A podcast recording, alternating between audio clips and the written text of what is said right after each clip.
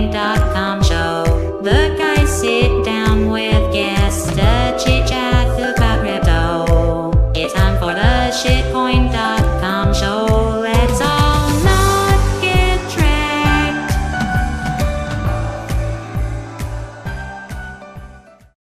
We are back. It's been a little bit of a, a break from us, um, but today we're joined by Rodolfo Novak. Uh, you might know him as NVK. Um, he is the co-founder and CEO of CoinKite. Welcome, Rodolfo. Hey, thanks for having me.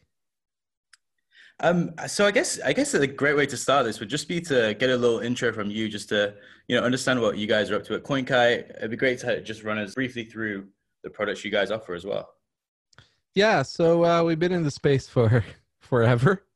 Uh, you know, a lot of people knew us way back then from uh, our Bitcoin debit cards and uh, payment uh, uh, machines uh, and our backend uh, and wallet for you know like companies and and people. We were sort of like BitGo before BitGo. And for the for the people who don't know, uh, you guys uh, are based out of Canada, and I guess you you uh, drove a lot of the early adoption of Bitcoin in Canada. That's right. Uh, you could find our terminals in many places, all over the world, really.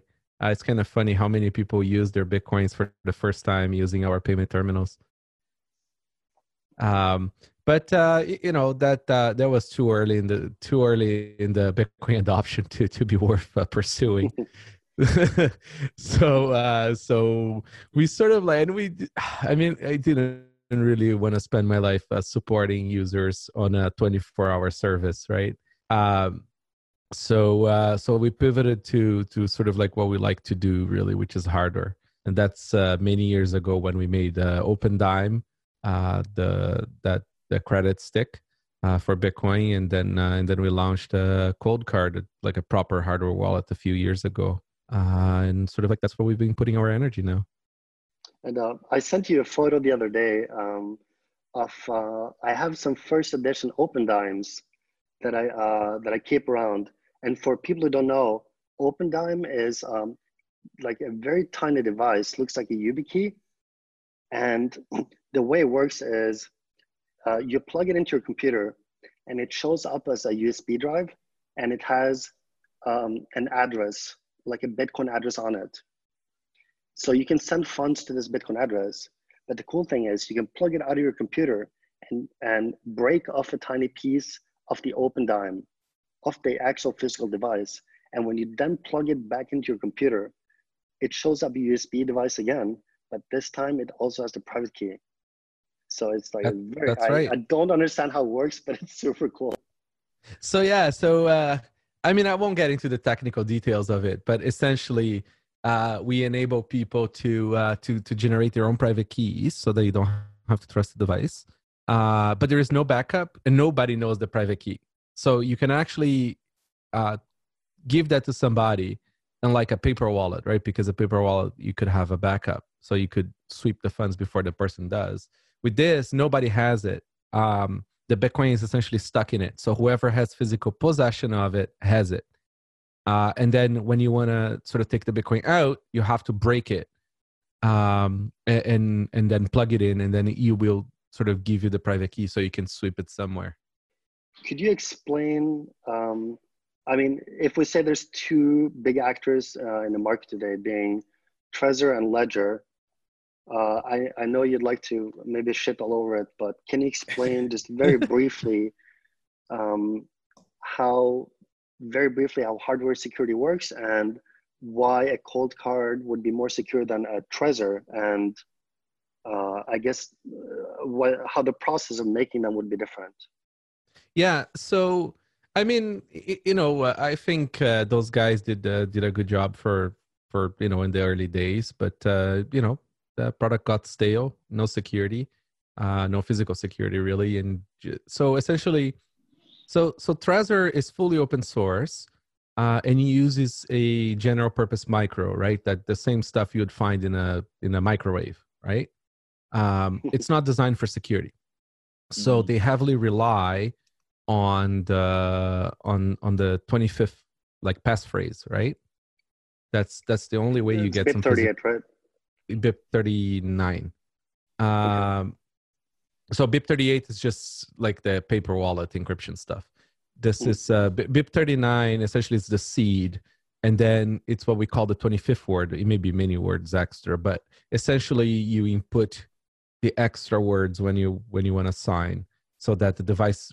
The idea is that essentially the device doesn't have the full seed.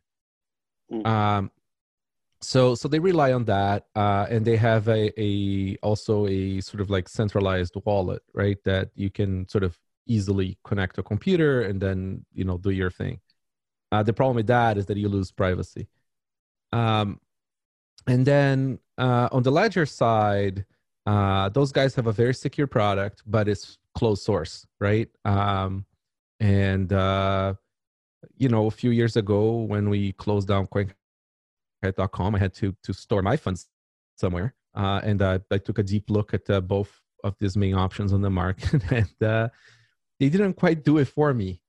So uh, so we've decided to sort of make a hardware wallet for ourselves. So we made one that that sort of uh, solves this compromise between the two. Uh, Coldcard has a general purpose MCU like Trezor does, uh, so it can do all the stuff in open source but we also have a secure element that uh, that that we use to store the seed uh, with some physical security. And that's, um, uh, And that's similar to um, how Ledger. an iPhone stores my, um, you know, like Face ID or something, right? Exactly right. So you have a little secure spot, right, that is designed for security, unlike the other chip, right? And and so what we do is we store the seed there, but we go a step further. Um, we didn't want to trust secure element fully. So on Mark 3, um, we we encrypt the seed with one-time pad uh, on the MCU, and then we store the seed encrypted inside the secure element. So, So in order, so your your your pin on uh, decrypts the data in the secure element. yeah, it, it's not just the pin. There's like a one-time secret that we create on the. So there's there's very very large. Uh, uh, it's a very large uh, a key uh, to Okay. decrypt. Yeah, and and it's also one-time pad. So good luck with that. Um, so uh, so what, what's interesting about that is uh, uh, you know nothing is really infallible in terms of security. So our approach is to just increase the attack time and cost, right? So for you to break a a, a Coldcard, you'd have to do extremely advanced attacks that you're going to need hundreds of thousands of dollars machines, um, and uh, you're going to need to break both chips with the same on the same sample, right? So the same Coldcard, you're going to have to break both chips, take the secret from both, to then marry them and decrypt the seed. So And that this, really um, raises the bar there. And this attack you would have to execute before the owner realizes that you have their device. That's correct. And um, yeah, that's pretty tough. yes. So again, right? I mean, you know, if given infinite resources, right? So if you give a Coldcard to your classic uh, NSA facility there, I'm sure within the week they'll have it, right? Um, Mm. uh, you know, th- But You're, you're buying time.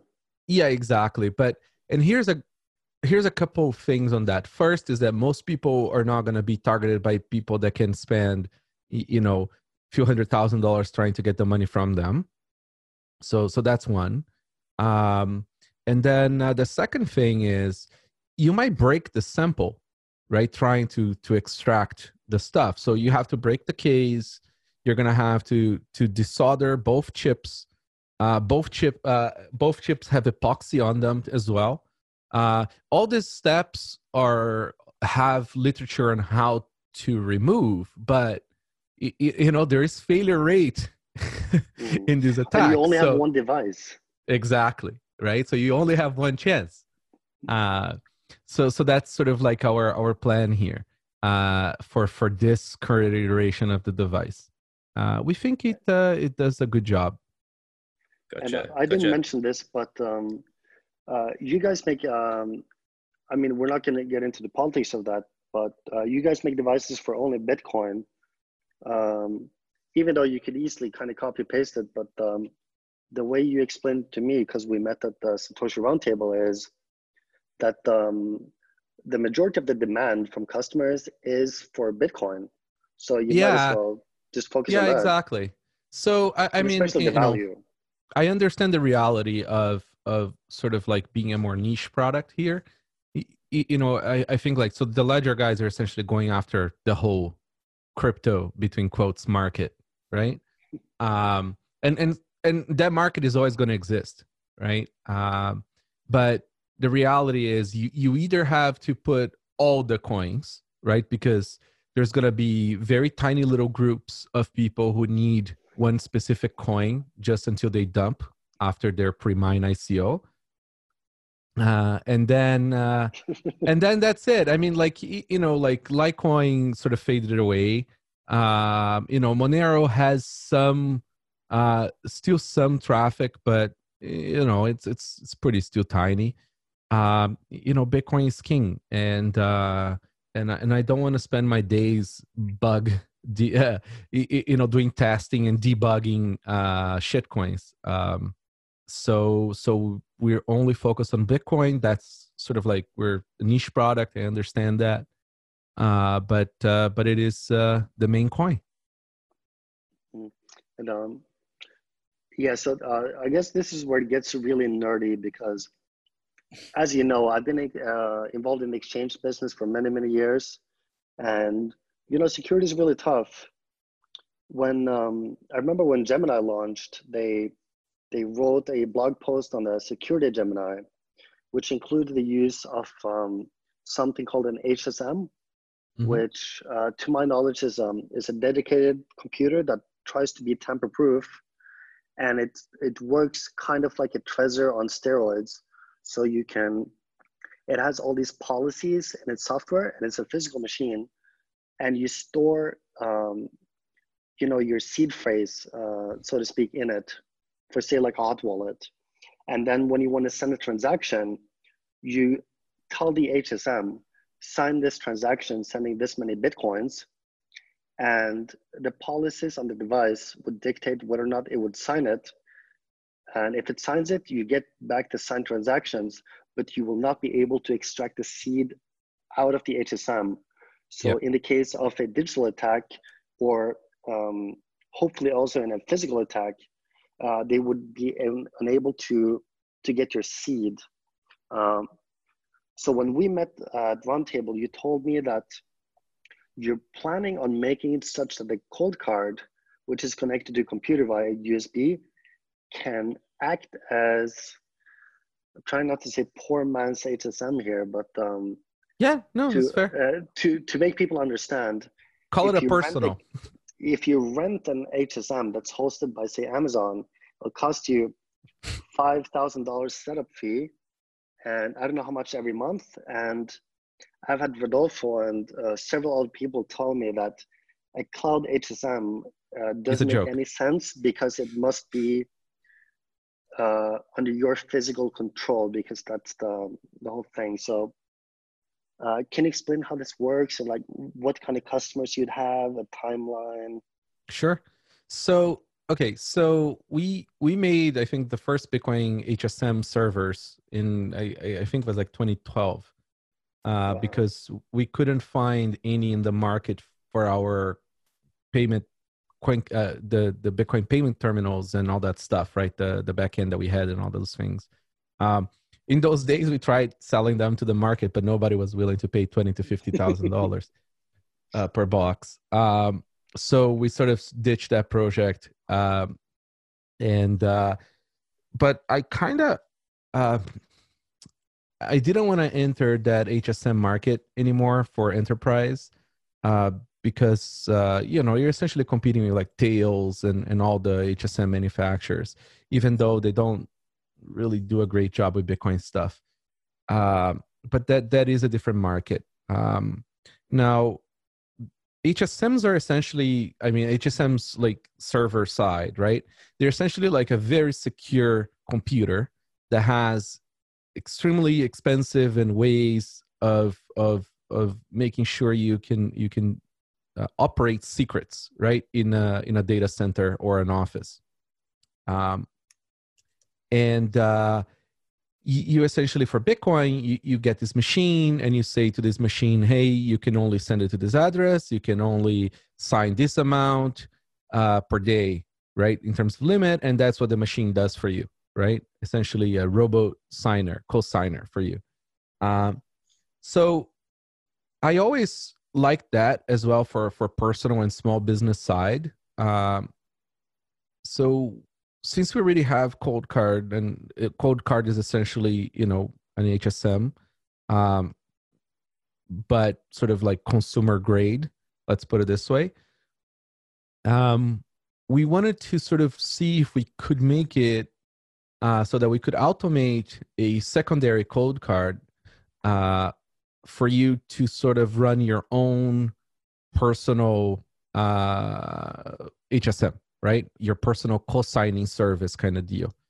Um, so so yeah, so we wrote uh, the CK Bunker uh, um, program uh, that uh, you know you, can download. is free and you know open source and all the good stuff.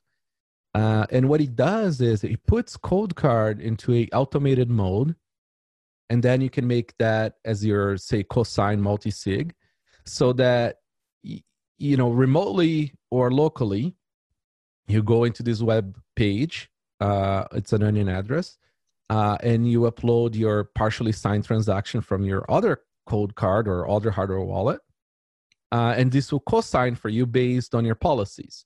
So essentially think of it kind of like uh, your own casa or your own BitGo right? You're running your own, um, and uh, and uh, so this way you don't lose privacy because that was always my concern about all these co-signed services is uh, like losing privacy. It means you have to do the stuff your own, your personally, but at least you gain the privacy back. Um, this is super useful for businesses. Like small businesses can't afford real HSMs and can't afford to to write software for it or integrate it. It's just it's a whole sort of well, probably don't even have the know-how either. This is very advanced stuff, very expensive stuff. Um, so with this, oh yeah. So, uh, so an example I was thinking of is if I, I run an exchange, I can have um, uh, sort of a hot wallet that's a multi-sig mm-hmm. with uh, three signers, and two uh, are required to sign. Mm-hmm. So what I could do is uh, I could set it up so that um, if me and my co-founder sign, we can send money anywhere. But if we're sending the money to our cold storage from the Coldcard, mm-hmm. then only one of us has to sign, and the device That's will right. sign the other one, mm. and that would like really is a huge burden. Yes, that's exactly it. Um, you know, there are some security considerations because this is a hundred dollar device. So, for example, when Coldcard is unlocked, right, you you are say susceptible to side channel attacks, right? But again, right, like if you have this in a locked room, in a locked box, so whatever you're gonna do your setup, um, you know, you're getting a fifty thousand dollar solution for a hundred dollars, right, with some free software. So, uh, it, it's pretty cool uh, that that you can do that. Um, you know, you can also do geographical separation, so you can have another, you can have a bunker running in a different country. Uh, so you know, it reduces your coercion attack vector. Um, you know, you, you you can set up this in so many different ways. Uh, that's uh, I think it's uh, should be very helpful to people. So Francis is already uh, Francis from Bull Bitcoin already has uh, I think I don't know if he already integrated or it's a it's like essentially in the process of. Uh, they've already made it so it's easy to install the Cyphernode. Uh, my hope is that uh, my node and uh, BTCPay will sort of have this package integrated in there, uh, like when button installs soon. Um, and uh, you know, this is this is sort of like this is the the CK bunker part it's not really like it's just an open source project, right? That uses a code Coldcard, but I'm sure other wallets will fork it so they could use it with different wallets, like different hardware wallets. Uh, and you know, we're looking forward to people contributing to it and make it easier or um, but that's the idea. It's like this project is already live and sort of existing. Very oh, it's cool. really cool. I want to try this. I was going to ask as well, uh, Rodolfo. So I, I noticed on Twitter you were you were doing a little bit of uh, on prepping lately. Oh, it's fun. Um, yeah, I was I was going to ask, uh, kind of in a thinking a little more meta about it. Do you do you think this whole coronavirus thing is going to have any impact on Bitcoin? What's your what's your view on that? I I think they're completely unrelated, especially because uh, y- you know QR codes work through hazmat suits. It's uh, Are, would, would you say uh, Bitcoin user not affected? Yeah, Bitcoin users are not affected. yeah, no, it's uh, I don't think uh, I don't think these things are very related, right? Bitcoin is is a very well suited to to people being suited and uh, and and not having to leave their homes. Uh, I think it's it's actually quite amazing, right? Because if you think about it, you don't want to be trading gold in a, in an event where uh, physical uh, physical concerns are, are an issue. Uh, you, you know, you don't Yeah. want to be uh, meeting in person and taking a bite of a gold bar. to make sure it's not tungsten. exactly. Uh, I, I mean, I, you know, I'm not super concerned about this stuff. Uh, I just, uh, I like, I, I'm concerned about people panicking more than I am concerned about right. people getting sick. it's, uh, you know, when you have a kid and stuff, it's like, you're like, fuck, you know, like people really lose it, lose their minds. You know, can I get baby Advil at the pharmacy, right? Because stuff runs out. So like, it's it's it, I I do a lot of um, like backcountry canoe trips uh, up north in Canada, Right. uh, and I you know I hunt and I do all kinds of stuff like that, and uh, it, it, you know that's part of my weekend sort of requirements, right? I need to think, you know, do I need you know my big uh, first aid kit or my small first aid kit? You know, am I going to walk a lot? do I you know how much water do I need for this trip? That kind of stuff. So. Uh, it's very natural to to to think through uh, disaster scenarios and uh, and uh, just sort that out too, and, and then just buy on the internet. That makes sense. That makes sense. I guess um yeah, your your friend from Satoshi Roundtable, uh, Justin Sun, he's been he's been contributing to the uh, Corona cause. I see lately. ne- never wasted catastrophe, right? exactly, exactly. There's always a marketing angle in there somewhere. That's right. Oh boy, that was fun. Uh, we broke the internet for a day. Yeah, you did. You did. I was gonna. I was gonna ask actually when we were talking about, uh, you know, um, Coldcard being Bitcoin exclusive. When when Tron? Oh, so uh, we we had very uh, interesting conversations with Justin, and uh, uh, we actually plan on fully pivoting to Tron only. Uh, it, it should take about thirty days, but uh, I'm really sorry to our Bitcoin customers. It's gonna be Tron only. That's it's just, just the that's world we just how live the in. world works. Yeah, it's just, Yeah. How's how's the liquid integration? I- I'm really looking forward to seeing that. Uh, yeah, I mean, uh, we're working on it. Uh, the Tron uh, liquid integration is there's a few ways to to go about it, but I think that's something we'll have to discuss when we have Justin on the show. oh, we really need to to do a, a Justin episode. Uh, I think that would be appropriate for uh, for your domain name. I, I absolutely think so as well. we'll have to get Doctor back on as well. Uh, you know, Yes. we'll we'll host a, a reunion of sorts. So I, I guess to, to round this one off, uh, Rodolfo, um, in terms of what's what's coming up for for CoinKite, what what should people be looking forward to, and uh, yeah, what do you have in the pipeline? So uh, we we've launched a bunch of uh, new features for Coldcard. Uh, we're making very very easy for you to migrate from uh, Trezor and Ledger to Coldcard, uh, and uh, some of those are essentially now one button solutions. And uh, we're you know we're sort of exploring more security features and you know working on possibly having an an updated hardware device in a year or two.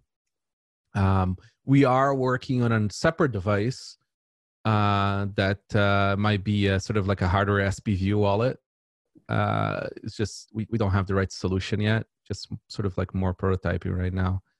And uh, yeah, I mean that's it. Like we're we're really just sort of focusing on uh, making Card better at this point. Very cool. Very cool. So, guys, I would I would recommend you definitely head over to coinkite.com to check out all uh, all the products. Um, opendime.com to check out the Opendime. Coldcardwallet.com for the Coldcard. Um, and be sure to follow at NVK on Twitter for more uh, more Tron updates coming soon. That's right. Uh, But the best place to find any Tron updates. TM.